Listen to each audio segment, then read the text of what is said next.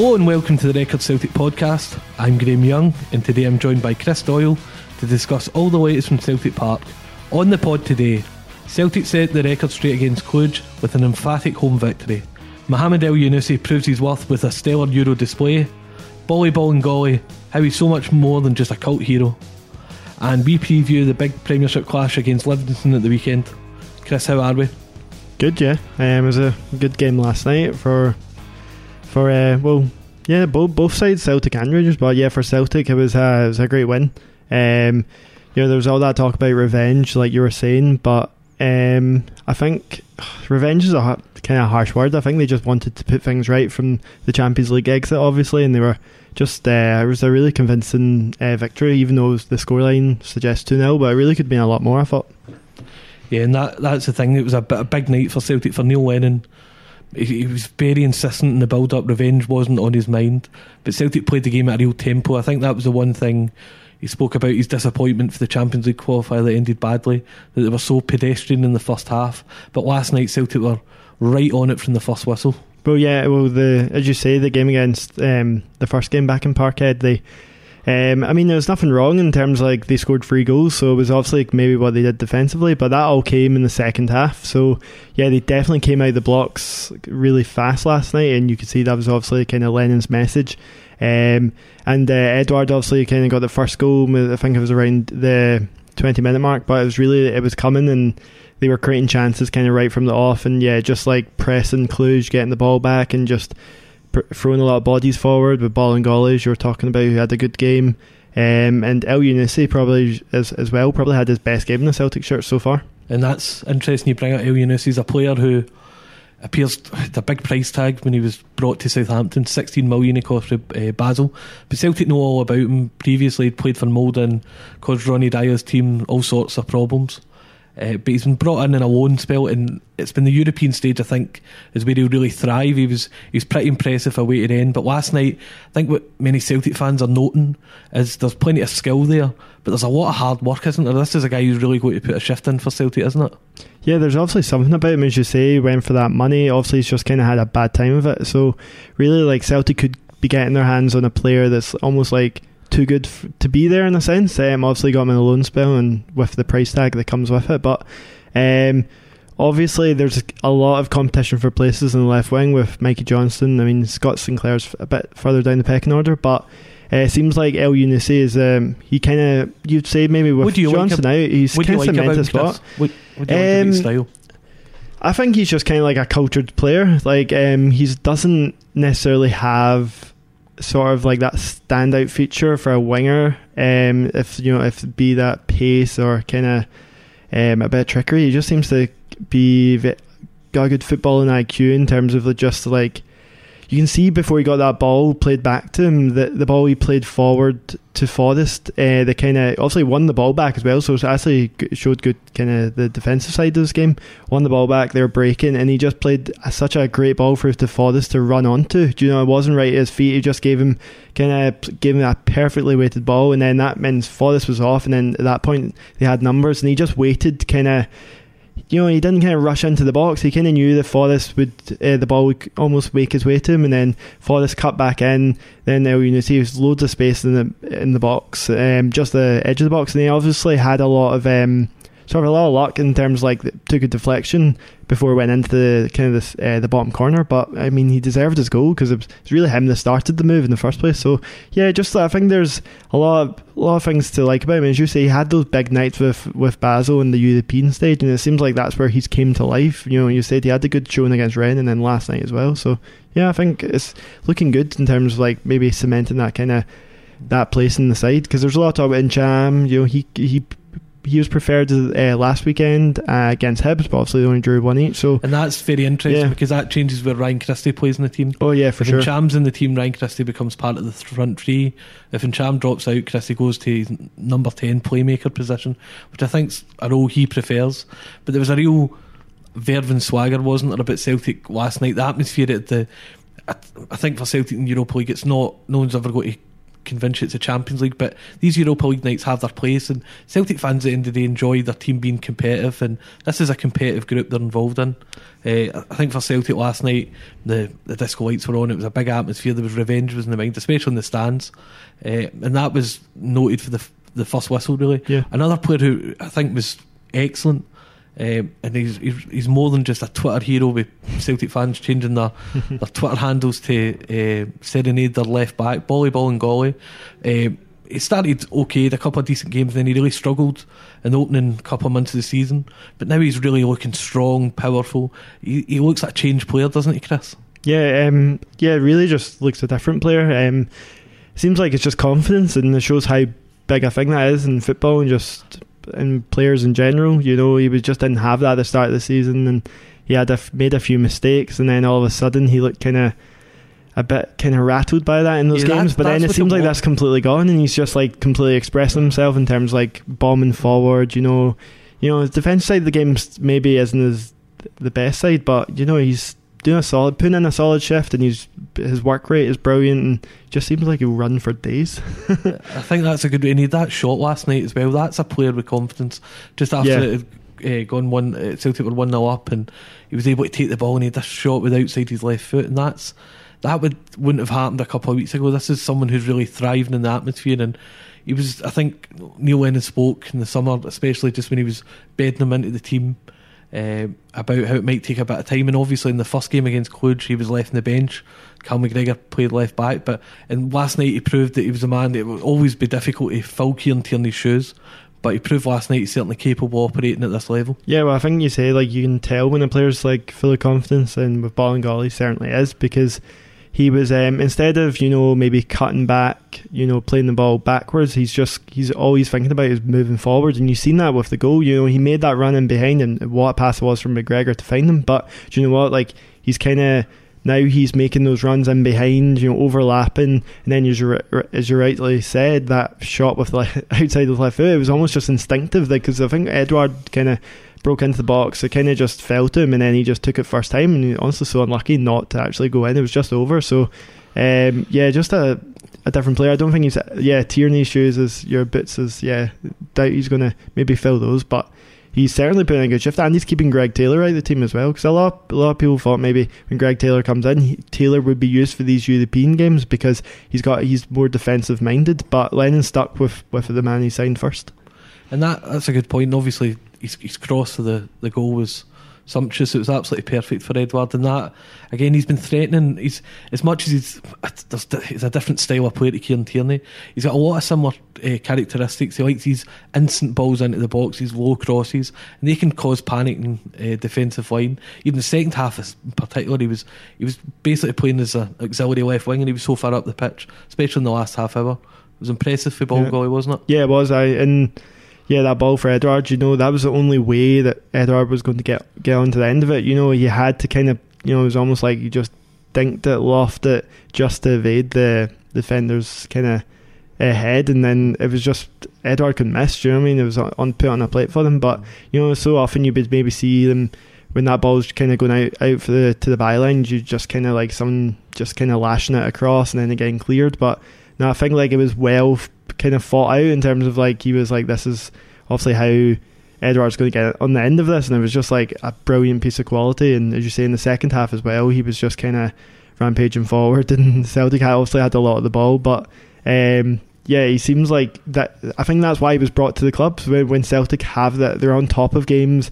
If it be at home or in the league, you know they have all that possession. Then you know he can kind of push forward, and it really just gives like sort of Celtic that uh, kind of another dimension in a sense of just being like kind of that constant threat down the left hand side, which with having him so far forward, which is can only be a good thing. There's always going to be comparisons about Neil Lennon style, Brendan Rodgers style. Now, Brendan Rodgers spoke at length about being able to impose himself on the European stage, being able to go toe to toe with some of the best teams in the continent. It never quite materialised uh, for Rodgers during his spell. Sometimes Celtic were outgunned. The teams with the better technical ability were able to pass them off the park and ultimately win, especially Paris Saint Germain, Bayern Munich, Barcelona. There's some heavy defeats. But Neil Lennon's got a knack of mi- mixing this kind of what you'd call almost call educated pressure, where Celtic are still attacking, they're getting bodies forward, but there's a physicality about their style of play. as much as Rodgers has obviously got his qualities, he's thriving with Leicester this season. Is Lennon more suited to success for Celtic in the continent? Do you think? I think yes, he is, but I think you're right. Looking back to those kind of that Rodgers spell, you know, there was they were in the Champions League for um, a couple of those years, and yeah, the the first two anyway, and the the some of the opponents they got drawn against were very difficult. So it was. Do you It think always going to be a hard challenge, but I think as much as Lennon, as you say, in the Europa League, it's early stages yet for Lennon. For that, you there's obviously kind of less competition. But when you actually look back to Lennon's, like this is when you kind of look back to his first spell with the club. He actually has got kind of that proven track record of maybe like putting up a good, f- like good fist of it in Europe, you know, because he had some of those good runs with him the first time. I know that's a long time ago, but it seems like that's kind of last continued. 16 Champions League Yeah, so- 10 points in the group stage. It's very impressive. Do you think, putting you in spot here a bit, do you think Celtic would have suffered such heavy defeats if Lennon was in charge in those Champions League games away to Paris Saint Germain, uh, home to Paris Saint Germain as well, and of course Barcelona away, 7 7 and 5?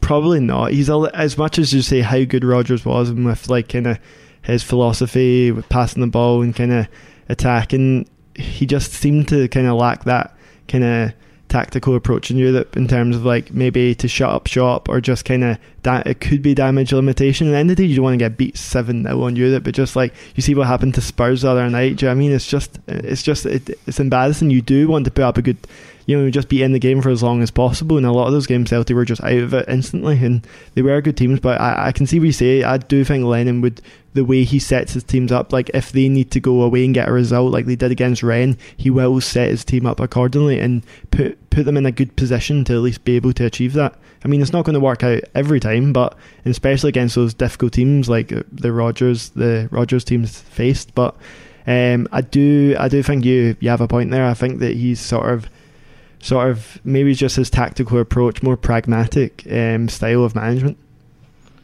And now we turn to the main man, Odsonne Edouard, who is specialises in making the difference in these big games, big nights uh, for Celtic. Last night was no different. He obviously got his goal, but it's his hold up play. I think the first night this really came to prominence was Leipzig last season in the group stage. He's always he's got so many qualities, running at defenders, timing of his runs, he's ice cool finishing. But now he's got a real edge about him, physicality. He's got the bandage wrap in the wrist that shows that he's happy to get in the wars. And last night he caused all sorts of problems.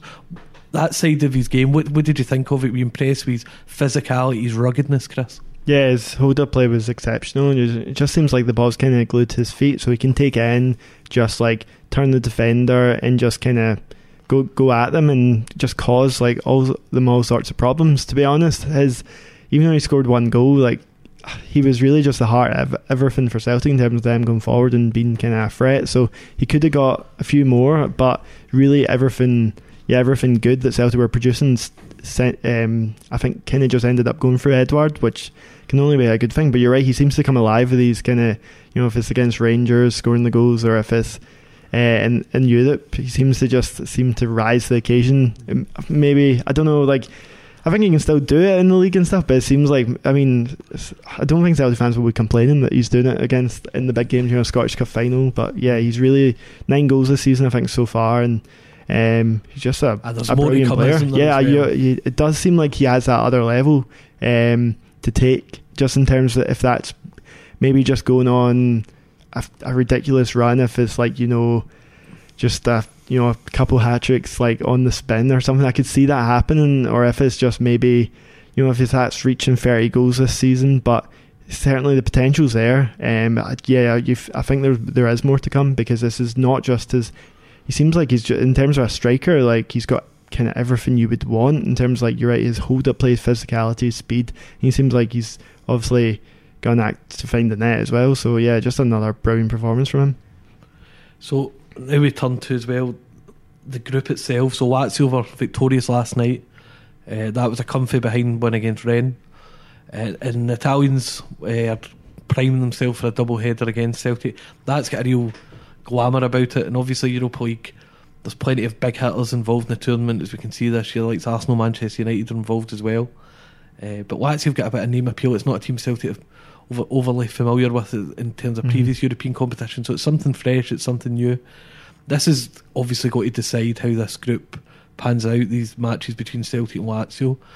And Celtic, for the first time, that any time they have qualified, they've always been the team who's finished second. And there's obviously that's an achievement in itself. But Celtic, there, there seems to be an, an, an opportunity here maybe to go on and grasp this group and maybe win it. And that would obviously change who they could potentially face in the last 32. Obviously, we're getting slightly ahead of ourselves, but we're allowed to do that because we're only talking about it. But the, this double header feels really pivotal, doesn't it, for Celtic against Lazio? They obviously come to Celtic Park first, and then a, a, a glamour trip to the Stadio Olimpico as well. How do you think those two games are going to go?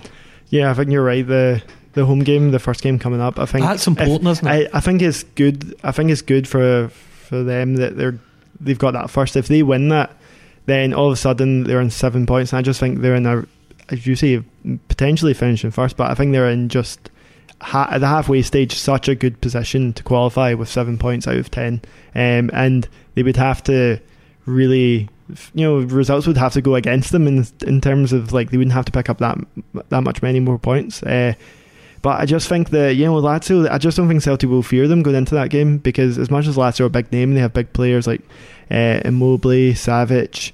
Um, and so on. Um, I just think that you know they lost to Cluj in the, the first the the first match day, so Celtic beat Cluj there, so they must be thinking like they're they won't be in they're not in that great shape. Obviously on their day they can be a good team, but they came behind last night against Rennes as well. So I just don't think Celtic will be going into it with like really with any fear. Obviously the trip to Stadio Olimpico that's going to be a, a much tougher game, but I think they'll be able to get get a glimpse of them in the, the, the home game first, and then obviously kind of prepare accordingly depending on that result as well, and kind of how Lazio set up. So I think Lennon won't be thinking so far ahead to the the, the the next game. But you're right. I think as a grand kind of scheme of things, like looking at a bigger picture, the actual double header of Lazio will be huge, and how if if they progress from the group or where they'll finish.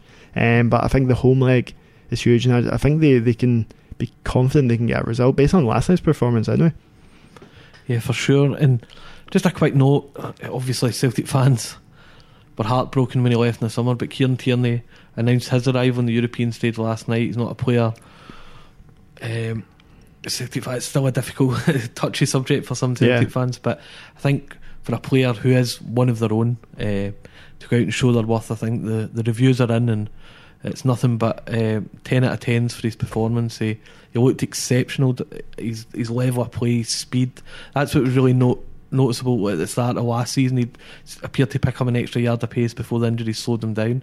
And last night, he, he, looked like the best player in the park for Arsenal. Were you impressed with Tierney's display? Yeah, um, I think it just makes it even more impressive that he's like the fact he's been out like not kicked the ball for four to five months. You know, um, that double hernia operation, then the groin injury. So he's it seems like he's been almost like you know been playing football for a good like few months. You know, it doesn't seem like he's a player back from like essentially a long term injury. But yeah, the fact is kind of turn of foot speed like in his his delivery of for the first goal was uh, for Martinelli. It was absolutely brilliant, and then just the full game. Um, he was, I think, I seen him like kind of square going with a couple of the. Well, that's when he's that would just endear himself to the, the Arsenal fans because it's shown like uh-huh. you know they have been kind of. You know, Arsenal be kind of critical of not having that spine. You know, just kind bit of, of a soft touch. Yeah, a bit. So, but I think they're they're going to absolutely love having him. And Celtic fans, I think that's why obviously Celtic fans were absolutely gutted he left because he had that approach for Celtic as he well. He set the tone in big games. He did, he? yeah. But his yeah, going back to his performance last night, it was just um, it was just brilliant to be honest, and he seemed to be everything good going forward for Arsenal. Seemed to be coming down that left hand side, and I think it's just a matter of time before they like. Obviously, they want to be careful with him and his recovery, but.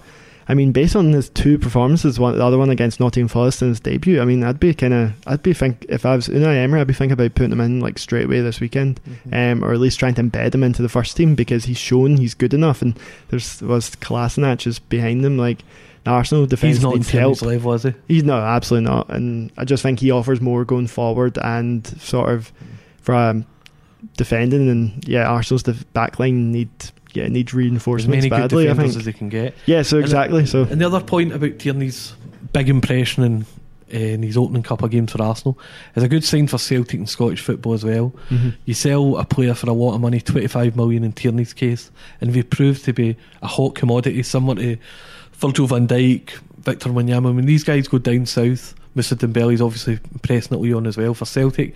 If they're selling these players for top money and the price continues to rise, and these guys are going and proving that they are as good as their price tag, that will mean in time Celtic obviously don't want to lose players, but if they are going to lose players, they want to lose them at market value or above market value. That's a positive sign, isn't it? Celtic's players who are going down, they are impressing, and if the big teams come calling again for the next batch of stars, Celtic will once again be able to get the right price. That's a big thing for a club like Celtic, isn't it? Yeah, don't get me wrong. I mean, Celtic got 25 million for Tierney, but there was a lot of kind of belief that the if it maybe wasn't for his injuries, they could have like held out for more. Like, do you know what I mean? Like compared to other prices going in England. So you're I think handicapped by the fact that, that Scottish it football. completely is. So that I think that's just kind of the general point I was getting to. There's if it's Tierney going for 25 million or McGinn going for like what three, four and a half or something like that, uh, whatever. Like Scottish football is good value for money. Like I don't know why teams are. I mean, not that you know, like if you're a Celtic fan or a Rangers fan, you want your talent getting poached like all the time. But I don't know why other clubs aren't looking looking to the market because there's a track record, as you say, of these players moving on to bigger things, and I think Tierney is just one of them. But there's so many like other players, but I think like you're just getting good value for your money compared to sort of elsewhere, especially especially in England. So I think it is good overall for uh, Celtic and for Scottish football that these kind of these players are going down and testing themselves, maybe more competitive leagues, and they're essentially thriving and they're they're stepping up to that challenge.